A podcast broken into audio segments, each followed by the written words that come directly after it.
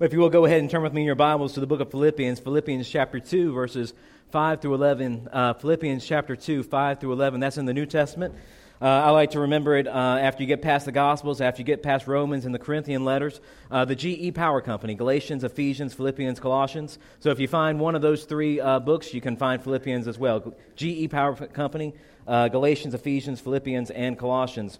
And as you're turning there, I want to share sort of where my heart, my mind went into this because I actually had a different passage that I was going to preach on this week. In fact, I told uh, my buddy Thomas over there uh, Sunday night that I was going to be preaching out of Matthew 21. That's a very traditional uh, triumphal entry Palm Sunday passage. And but where I've been in my own personal time the past several months, uh, really at, uh, almost after my ordination, has been in this mindset of that we serve a knowable God. I know that seems very um, uh, elementary there, but we serve a knowable God. We don't serve a far off deity. We don't serve a God who is not unaware of our plights or our struggles. We serve a God who knows our pains and our sorrows. We serve a God who knows our joys. And so, where I've been uh, uh, through that is uh, God has also allowed me to experience a lot of life in that process, right? Uh, you, generally, when life hits hard, that's when you want to remind yourself of who God is, and you want to remind yourself that there is a God who knows your pains. And so, be it either the joys of homeownership, as uh, Kenny Davis can testify back there with Melanie and I, we've had some fun there, or the fact that my Jeep wants to die every other week, as Eddie can testify. Um, I've had to remind myself, either also through health issues and, and things like that, that I have a God who walks through these valleys with me.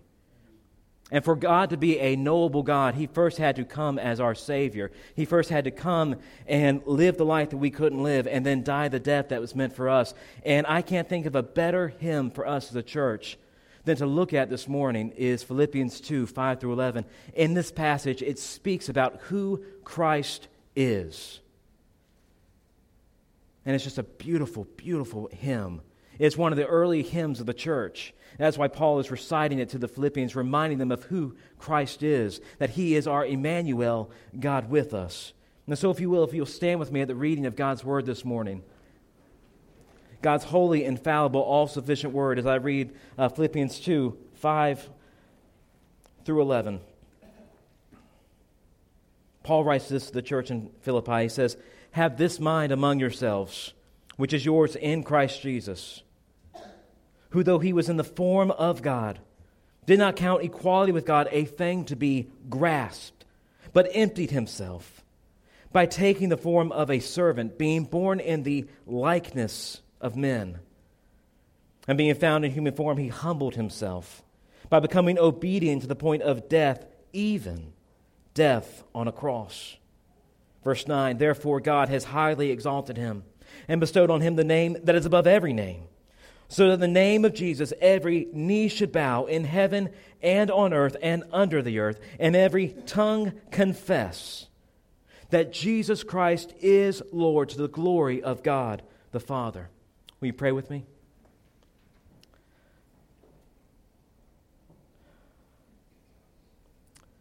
Father, I am inadequate this morning to rightfully declare the beauty of this passage. Lord, as it speaks of who you are as it speaks of the incarnation, as it speaks to the wonderful mystery that our God is both fully man and both fully God. I don't fully understand this, but Lord, I am grateful that, Lord, you can speak into our issues, you can speak into our pains because you became our Savior. So, Father, I pray in these next few moments, Lord, that your Spirit would do a work that I cannot do. And that, Lord, you would move hearts and minds to celebrate and to rejoice in the glorious nature of the gospel. That, Lord, we would leave here not with information, but we would leave, leave here with exaltation as we praise the one who is worthy of all praise to the glory of God the Father. It is in His name, in Jesus' name, I pray and ask all of this in Christ. Amen. I love how one commentator, uh, speaking of this passage, wrote that Philippians 2 5 through 11 is one of the most amazing passages of the Bible he says that we are on holy ground here in the, in the text that Paul writes here, this beautiful uh, hymn of the church. It says that this text is both doctrinal and ethical in nature. It emphasizes the stunning humility of our Lord Jesus, who became a servant and died on behalf of sinners to the glory of God. You see, church, this is amazing truth that our God, Our God who is mighty in power, whose very words speak galaxies into existence, whose very words speaks and holds the molecules of your body right now. If God willed it so, our bodies would just be gone like that. But our God holds it by His word and by His command. I don't know if you saw uh, the news earlier this week. Scientists have finally captured a, hole, a, a photo of a black hole. Our God walks through the black holes. That is how immense our God is, that He spoke all things into existence and He holds us together by His command and for His glory. It is that God who stepped into time and space and took on the form of a servant so that we may know Him. Let's look back at the text this morning. I want us to consider that Jesus, our Messiah, our Savior, is the God who stepped into our lives. He is the God who stepped into our lives. Look back with me at verses 6 through 7 in your Bibles this morning, and we'll see Paul writes, Who, speaking of Christ, who, though he was in the form of God, did not count equality with God a thing to be grasped, but made himself nothing, taking the form of a servant, being born in the likeness of men before we dive too deep into this passage, first and foremost, church, we need to acknowledge that Jesus is God. I know that seems very elementary. That Dave, come on now, we all know that, but we need to we need to dwell in this truth that Jesus is God. You see, Jesus is not just a great teacher. He's not just a great philosopher. He's not just a great miracle maker. He's not just some, some guy who can do a trick at a party by turning water into wine and raise the dead. No, Jesus is God. In fact, Paul would write to the church in Colossians and say this. He says that of Christ, he says, He is the image of the invisible God, the firstborn of all creation. For by him all things were created, in heaven and on earth, visible and invisible. Whether thrones or rulers, excuse me, whether thrones or dominions or rulers or authorities, all things were created through Christ and for him. John, writing in his gospel, he opens up by talking back to what we heard in Genesis 1. That Genesis 1 says, In the beginning, John opens up his gospel and says, Of Jesus, in the beginning was the Word, and the Word was with God, and the Word was God. Pay close attention to that. The Word was God. Make no mistake, Jesus is God. When you have someone come knock on your door and they, and they tell you that Jesus was a God, no, tell them, no, our God is not a created being. He's not some lesser deity. He's not some created thing by man. No, our God is God.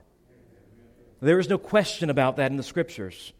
Jesus even speaks of his own divinity in John 10:30. He says, "I and the Father are one." Jesus himself tells the people around him saying, I and God, we are the same substance. There is no mistake for who I am and who God is. I and the Father are one.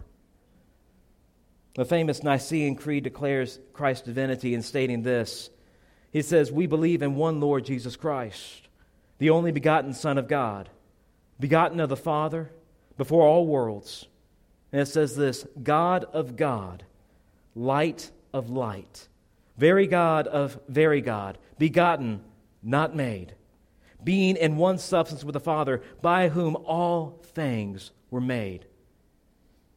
Church, you don't have to understand it.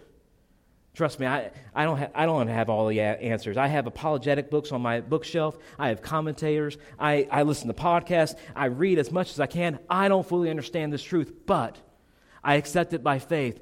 Jesus is God. He is both fully human and both fully God in, his, in this aspect. It is a union that I can't understand, but it is something that we need to understand and grasp because if Jesus is not fully God, then he is not the God who steps into our lives. He's just some created being. He's some lesser deity. It's like the old Greek mythology where Zeus would come down from Mount Olympus. That's not God. We serve a God who steps into time and space so that when pain happens, when life happens hard, when struggles occur in your life and you don't know where to turn to, when the finances are drying up, when you get the cancer report, when you find out that, that this is happening in your family over here or your loved one has died, when your wife and your, and your husband, you just continue to argue or whatnot. Jesus is God. He can step into these problems. This is the God that we serve. Our God didn't just create the world and spin it like a top and then back away from it. No, our God steps into our reality. He steps into our pain. Because not only is Jesus fully God, like I said, he is fully human. And Paul makes this point very clear when he says that in the text that though he was in the form of God, did not count equality with God a thing to be grasped, but made himself nothing, taking the form of a servant, being born in the likeness of men. That word form there doesn't speak, when Paul says that word form, it doesn't speak of the external appearance or the outward shape of the essential attributes and the inner nature of Christ. Basically, what Paul's saying there, when that form there, he's saying, don't think of it as the exterior appearance of what it is. As you can see my form, I'm wearing a blue tie and a blue shirt. He's talking about the inner nature of who Christ is. You couldn't take away his divinity. When Jesus stepped into time and space, you couldn't take away his divinity from him. And that's what Paul is saying. He is saying exactly what the Nicaeans would say centuries later that Christ is the same substance as the Father. I like, um, uh, some of you know this, I love the, uh, the Christian comedian Mark Lowry. Uh, that is a guy that I cut my teeth on growing up. Uh, in fact, I had all of his albums. Uh, if you don't know who Mark Lowry is, that is a great YouTube, okay? Um, just uh, go and uh, th- this, that's your homework, church. After, after we say amen, don't YouTube it now, but uh, YouTube it when you get home later after church and after dinner and watch Mark Lowry. But there's this great monologue that he does in the album on Broadway. Right before he sings Mary, did you know? He's talking about this incarnation to the people. He's talking about who Christ is. And he says that he and his father would debate whether or not uh, Jesus knew who he was the second that he was conceived, right? You know, there's, there's that, it's like that age old question. It's like how many angels can dance on the, on the needle of a head or something like that. And so Mark's dad believed that Jesus knew who he was the second that he was conceived. And Mark just goes, I don't think so. And I tend to agree with Mark because then there's this, this thing that he says. He says that if Jesus knew who he was the second that he was conceived, then he was faking all those diaper changes. Because when our God came to earth, when he, when he came and took on the form of servant, as Paul says there in the text in verse 6, our God wrapped himself in flesh, became one of us so that we could know him. Meaning that Mary had to teach God how to walk. Mary had to teach God how to, how to talk and walk. And Mary had to show God who he was. Jesus had to learn the scriptures. Jesus had to learn how it was to be a man in that time period. The scripture says that Jesus grew in wisdom and stature.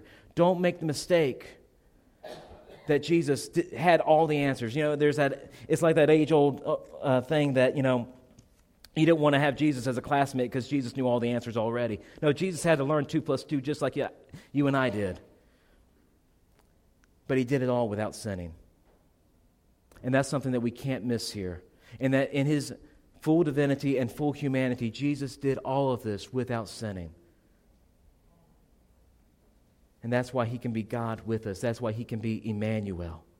The fact that Christ stepped into our lives means that he understands our pains, our fears, and our joys. And he lived the life that we were supposed to live. He lived a sinless life. That when life hit hard, he didn't get angry and get frustrated and start to curse a mountain up.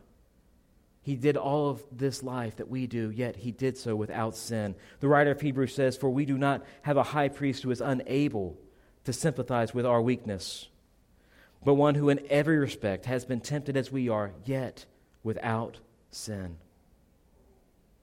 Church, let that be an encouragement to you.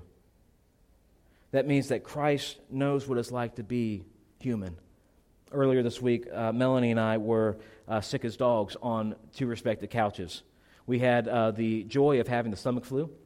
Uh, some of you guys know what that's like. And so, as I was laying on the couch, I was literally just thinking about the fact that we serve a God who understands what I'm feeling right now. You know, I used to think uh, that if, if Christ got a sore throat growing up, he could just snap his fingers right and heal it, right? And I thought that would take away from the fact that he then wouldn't know what that pain is like. Church, Christ understands our struggles and our pains. He is the God who steps into our lives. And that should be such comfort to us. As I've already stated, when life hits hard, you're not walking this life alone. You're walking it with a God who walks through it with you. And that should be a source of comfort to you. But not only is Christ the God who steps into our lives, but He's also our God who is our Passover lamb. He is our God who is our Passover lamb. As I said before, Christ did all of this without sin. And so he lived the life that we couldn't live, and then he died the death that was meant for us. He took on our penalty that our sin deserves, which is death. Let's continue, uh, look back at the text with me at verse 8, and we'll see what, what Paul is saying here about God, who is our Passover lamb. He says, And being found in human form, he humbled himself by becoming obedient to the point of death, even death on a cross. You see, Jesus didn't become our Messiah or Savior just by living a sinless life. That was only one part of it. He also had to become our salvation and by becoming the Lamb of God that takes away the sins of the world. Before we dive into this truth, I want to just make a level playing field here. We have all sinned and fallen short of the glory of God. We have all done things that displease the holiness and the purity of our God, be it by our actions, both uh, knowingly and unknowingly, by our words, by our deeds, anytime that we choose God, or excuse me, choose sin over God, anytime that we choose to, to uh, uh, get angry in a, in a moment of frustration, anytime we choose language that is unholy and unrighteous, anytime that we choose to look at things on the internet that is immoral, immoral and impure, anytime that we choose to go after the things that we want versus what's honoring to God, that is sin. And that sin is a cosmic treason against the holiness and the purity of our God. See, God is both holy and pure and righteous. And so our sin deserves a punishment, a penalty. And God doesn't just wink at our sin. No, our sin is so immoral and so impure to Him that death is the only response for our penalty. And so that's something that we can't, we can't pay off, right? There's nothing in us that we can that we can somehow attain salvation. There's nothing that we can work for. There's nothing that we can do. We can't we can't uh, try to live just one sinless day. No, there is nothing that we can do to earn our salvation, church. There's nothing that we can do to somehow make God happy with us. Because Isaiah writes that even our best deeds, the best things that we can do, are but filthy rags to our God. And so, because that we deserve judgment, because we deserve the penalty of our sin, our holy God did what only He could do. He stepped into our place for us. And He took the penalty and the full weight of our sin. That is why we need Jesus. You see, only Christ can do what we cannot. Because he is both fully God and both fully man means that he can accomplish what we cannot. And so, God, in his great love for us, made the way back to him through Christ, our Passover lamb. That word I'm using there, that Passover lamb, speaks all the way back to the book of Exodus. You'll remember with me, uh, some of you may have even seen the Charlton Heston movie, where God instructs Moses to um, take a spotless lamb and take its blood and paint the doorpost of the house. And so when the angel of the Lord would come and enact final judgment on Egypt in that last plague, he would see the blood and then pass over that house. That's where we get this term Passover lamb. So that when Christ took our place on the cross and when we accept him and we, we trust him as our Savior, judgment passes over us. And that is what we why we need Christ. In an act of love he that has never been rivaled, Christ became our Passover lamb. He took on our cross. He took on our shame. He took our sin. He did all this so that we would not face an ounce or a drop of judgment. The prophet Isaiah writes, Surely he has borne our griefs and carried our sorrows. Yet we have esteemed him stricken, smitten by God, and afflicted. But he was wounded for our transgressions he was crushed for our iniquities. Upon him was the chastisement that brought us peace, and with his stripes we are healed. Do you see any in that language there that says, I have earned my own salvation? That you can somehow earn your own salvation. No, Christ did all that was necessary for us. He took on our shame, He took on our guilt, He took on our sin, all the things that you don't want anyone to know about, all the skeletons in your closet that you are ashamed of, all the shame and the guilt that you carry with yourself each and every day. Christ took that on the cross. Isaiah continues and he says, All we like sheep have gone astray. We have turned everyone to his own way and the Lord laid on him the iniquity of us all. He was oppressed and he was afflicted, yet he opened not his mouth, like a lamb that is led to the slaughter. Again, the writer of Hebrews declares, Without the shedding of blood, there is no forgiveness of sins. But the shedding of blood had to come from a pure, spotless lamb. And so Paul writes that Christ was obedient to the will of the Father. He was obedient to the will of the Father and humbled himself by becoming obedient to the point of death, even death on a cross. It's almost as if Paul is just hammering home the kind of death that Christ was issued that of crucifixion. The Romans had perfected this punishment. The Romans had perfected this type of torture. They had learned how to make one suffer excruciating pain as they hung on the cross. You see, you didn't die on the cross because of the nails that were pierced into your hands or going into your feet. You died of suffocation. As Christ or as anyone on the cross hung there, they were trying to reach for their next breath. Breath after breath. It was torture. And the Romans had learned how to make one last for days in that manner. Crucifixion was the most vilest of deaths I think that mankind has ever come up with. And that was the death that Christ suffered on our behalf. You see, Roman citizens were not allowed to be executed in this way. They, Romans deemed it too gruesome. And the Jews believed that a person cursed if they died on, the, died on a tree, Galatians 3.13. The cross was total embarrassment. You guys have seen the, the, the, the movies, uh, Passion of the Christ, uh, uh, Jesus of Nazareth, all those movies. They always have a loincloth on the person who was crucified. That wasn't the case. You were naked, all the world to see, in your torture and in your shame. Christ took our place on that cross. That is what our sin deserved.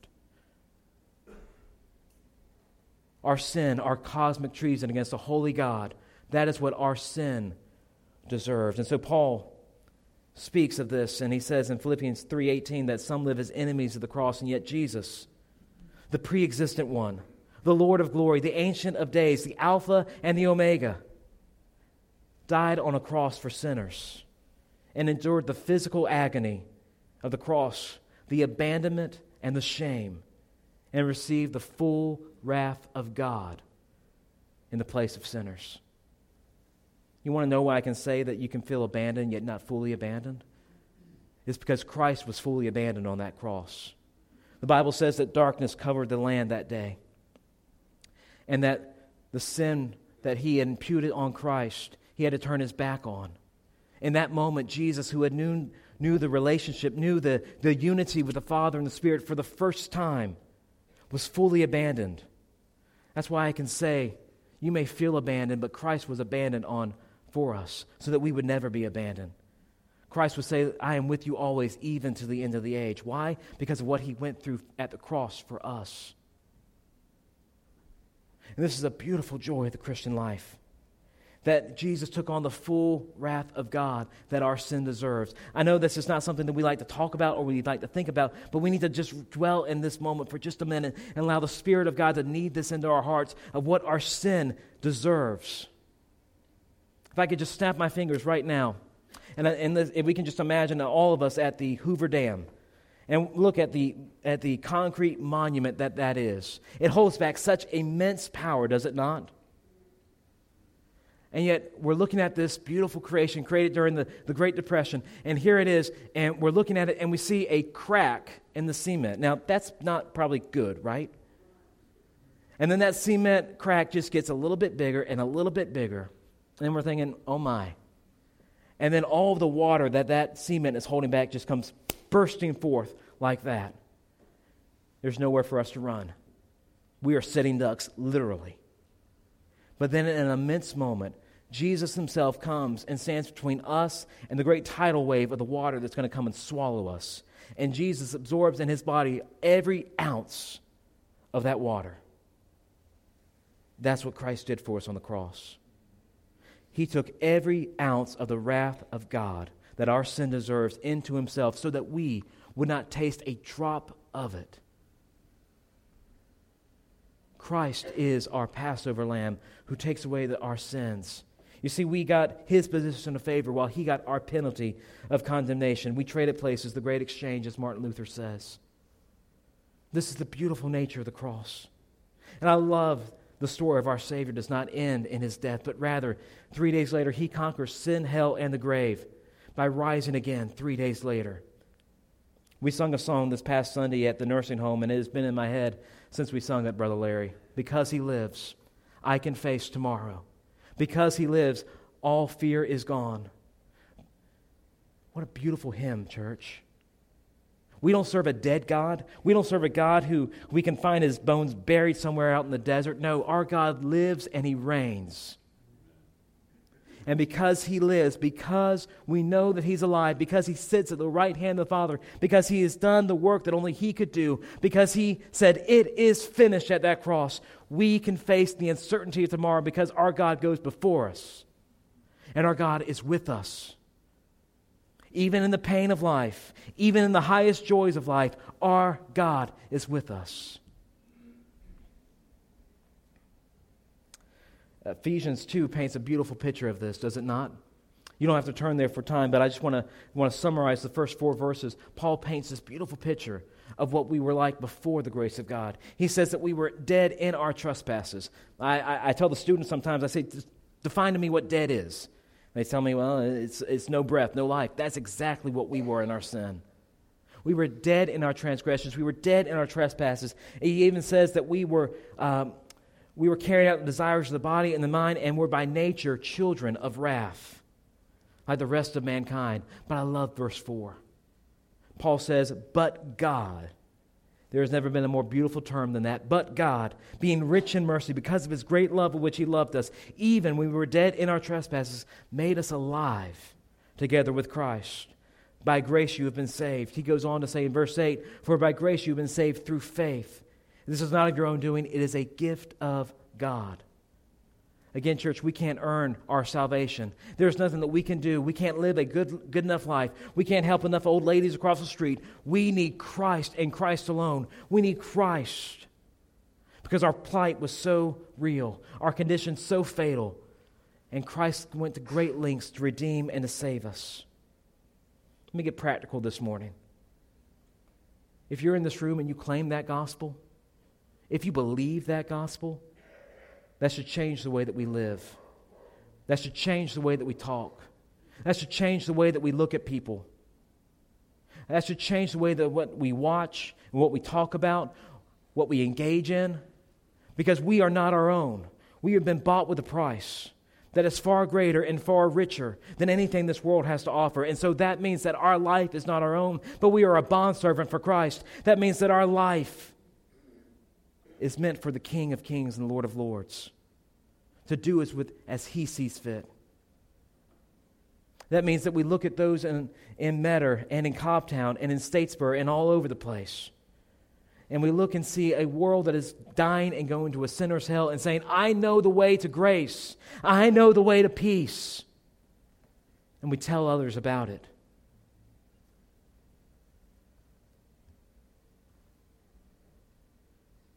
Let that rest in your heart this morning. That if you claim Christ, if you believe who He is, then, church, we should be a church on fire and mission and in desire for the lost to come to know who this God is. We should not be in, in, in, the thrones of Instagram or, or Pinterest or whatever. We should be in this word and wanting to tell with others about who Christ is because that is far greater and far more important than anything this life has at it.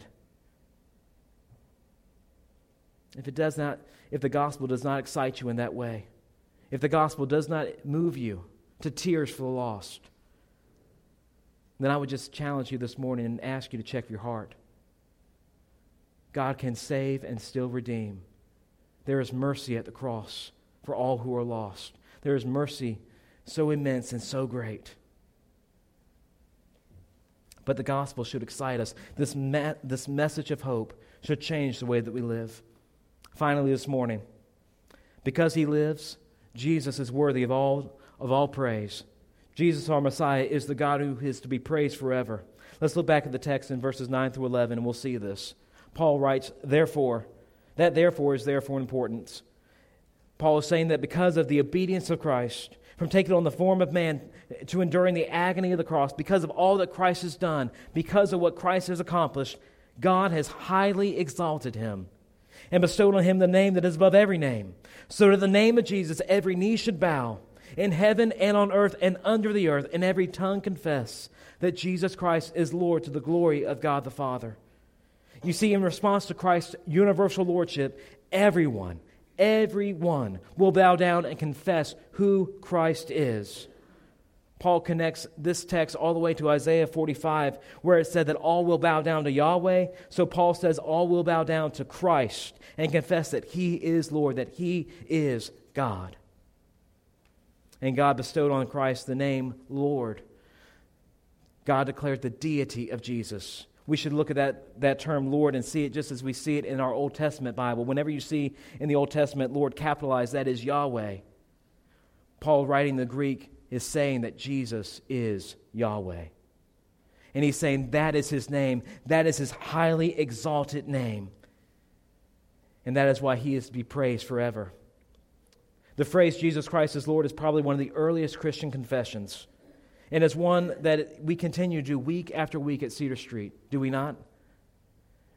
When we read the Apostles' Creed, we are saying who Christ is. Don't let those words just gloss over you. Don't let those words become white noise. Let those words be the prayer of your own heart as you recall to mind who our God is and declare with your mouth that Jesus Christ is Lord.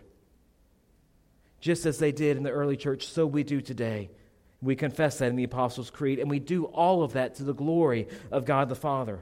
Paul writes that everyone will bow down, and that includes those in heaven and on earth and even under the earth. I like Paul's humor here. He's basically covering all of his bases. Wherever a person could be, all people will declare who God is. Some will confess that with great joy. Some will confess that with great adoration and will sing with the saints, Worthy, worthy, worthy is the Lamb who was slain, who, who took on our sins. And all will bow down to this God and praise him forever and say, He is the God of heaven and the God of earth, and He is worthy of all praise. There will some that day that will say that. There are others, though, that will say that, will, will declare His lordship in despair and anguish. Those evil in nature will see the true God and ruler of the universe and will, down, will bow down before God. To confess Lord, to confess Jesus as Lord in the first century basically meant that a person was saying that Caesar was not Lord. That was big. To confess that Jesus is Lord and saying that Caesar is not meant death at that time. We've all heard the stories of the martyrs of those who gave their life in the first century, those who gave their life in the second century, and the third and fourth. There's a great book called uh, Jesus Freaks by D.C. Talk. I encourage anyone to go get that. And it speaks of the martyrs of our faith. It speaks of those who have gone on before and declared that Christ is Lord even in the face of persecution. But to, but to declare Jesus as Lord in the first century was a death sentence. I can just get really real for a second. Do we carry that weight in the 21st century? We don't face a lot of persecution in Metro Georgia. We're here by freedom. But what we do need to consider is this. When we declare that Jesus is Lord, when we declare that Christ is who he says he is, that he's the King of kings and the Lord of lords, that he is the God who spoke into this world and is the God who redeemed us and redeemed and bought back his people, again, that should change our life. Again, that should change the way that we live. That should change our priorities. That should change the way that we talk and act to people that should change the way that we look at a world that is lost and dying and going to a sinner's hell. Because if we declare that Jesus is Lord, that means our life is not our own. That means that we are a bondservant, we're a slave, we're a servant of the Most High God. And this could look like some of our students when they graduate high school or when they graduate college and go out into the mission field. Go out into areas where the gospel has never been heard Go out in the areas of this country, like in Salt Lake City, where 98% don't know who Christ is, and go out into that mission field and declare who Christ is. That could look like business leaders leveraging, leveraging their company and their finances for the sake of the gospel. That could look like moms who stay at home and teach their children the glorious, the glorious nature of who Christ is. That could look like fathers showing their sons what it looks like to be a man of God by showing what it looks like to pray and to read the Word. Church, don't let, the, don't let the only time your children see you open your word is here in this building. We need to model for our children and for our friends and our family our love for the Lord by opening this book day in and day out and reading and praying and seeking because we understand if Jesus is Lord, then our lives are not our own, but our lives are meant for His glory and His honor. There's an old hymn I like to sing to myself because I have to remind myself of this daily. I don't want you to think that I have it all together just because I'm a little bit taller than you guys right now. Bo and myself, we put our pants on the same way as y'all, and we struggle with sin just as much as y'all. And we need to remind ourselves of who Christ is and so to do that, I like to sing to, sing to myself the hymn, I Surrender All. And I remind myself daily, daily, I surrender all to Christ, all to Jesus I owe. All to Him I freely give. All for the glory of the Father, I surrender my life to Christ. You see, Philippians 2 5 through 11 is a hymn. It's an early hymn of the story of the gospel. And it is beautifully reminding us that all of this, all that Christ did, was for the glory of the Father. All of it was for the glory of the Father. That is what at the heart is of Christ. Is he wants to make much of his Father. Where is your heart this morning? Where's my heart this morning? Is everything I do, is everything I try to do, is it for the glory of God or is it for the glory of myself? It, do you do things for the glory of yourself? We need to surrender our hearts and our minds and remind ourselves of what Christ did. Go back and look at verse 5 with me for a second. Paul says, Have this mind among yourselves, which is yours in Christ Jesus. Do you notice the language there? He says, Have this mind among yourselves, which is yours in Christ Jesus. And then he speaks of the humility of Christ and of the obedience of Christ. Christ is our model, church. How Christ lived, how Christ functioned, that is how we live all in perfect, humble obedience, all to the glory of the Father. So, as we close this morning, church, do you believe in this passage? I'm not saying, yeah, I believe in it, Dave, and then five minutes later, when I get on the road and someone cuts me off, I cuss up a storm. No, do you believe in this passage, and does it change your life? Does it change the way that you live? Does the story of the gospel incite you to action and want you to share with others what an, our amazing God did for us at Calvary? That he took on our sin, that he took on our wrath, that he took on our penalty so that we would not taste a drop of it. If that does not excite you, then I would just ask, check your heart this morning. You see, Christ lived the life that we couldn't live and died the death that was meant for us. And that story should spur us on to share with others who are lost and dying. Others of you in this morning, you don't even know who Christ is. I'm going to be down front. Bo will be down front. Deacons will be down. And we will talk to you as long as it takes. And we will share, with, share the glorious nature of who Christ is because it, it is a wonderful story. Today is Palm Sunday. We remember that Jesus came into Jerusalem on a donkey. He didn't come on a horse. You see, the assemblage there in that culture, a donkey meant peace, a horse meant war.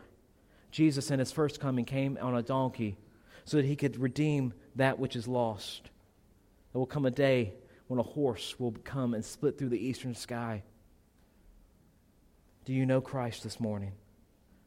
And then what do you do with this Christ? Let's pray. We'll enter in a time of invitation. Lord, I thank you, Father, for this passage. Lord, for the beautiful nature of this hymn that speaks of your great divinity and of your great humanity that you are the God who steps into our lives, who is aware of our plights and our struggles, who loves us with a love that is deeper than I was able even to articulate this morning.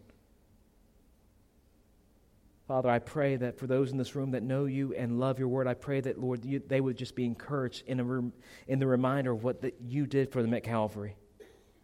That, Lord, they would leave here worshiping, knowing that their sins have been forgiven and, may, and the penalty paid in full by what you did.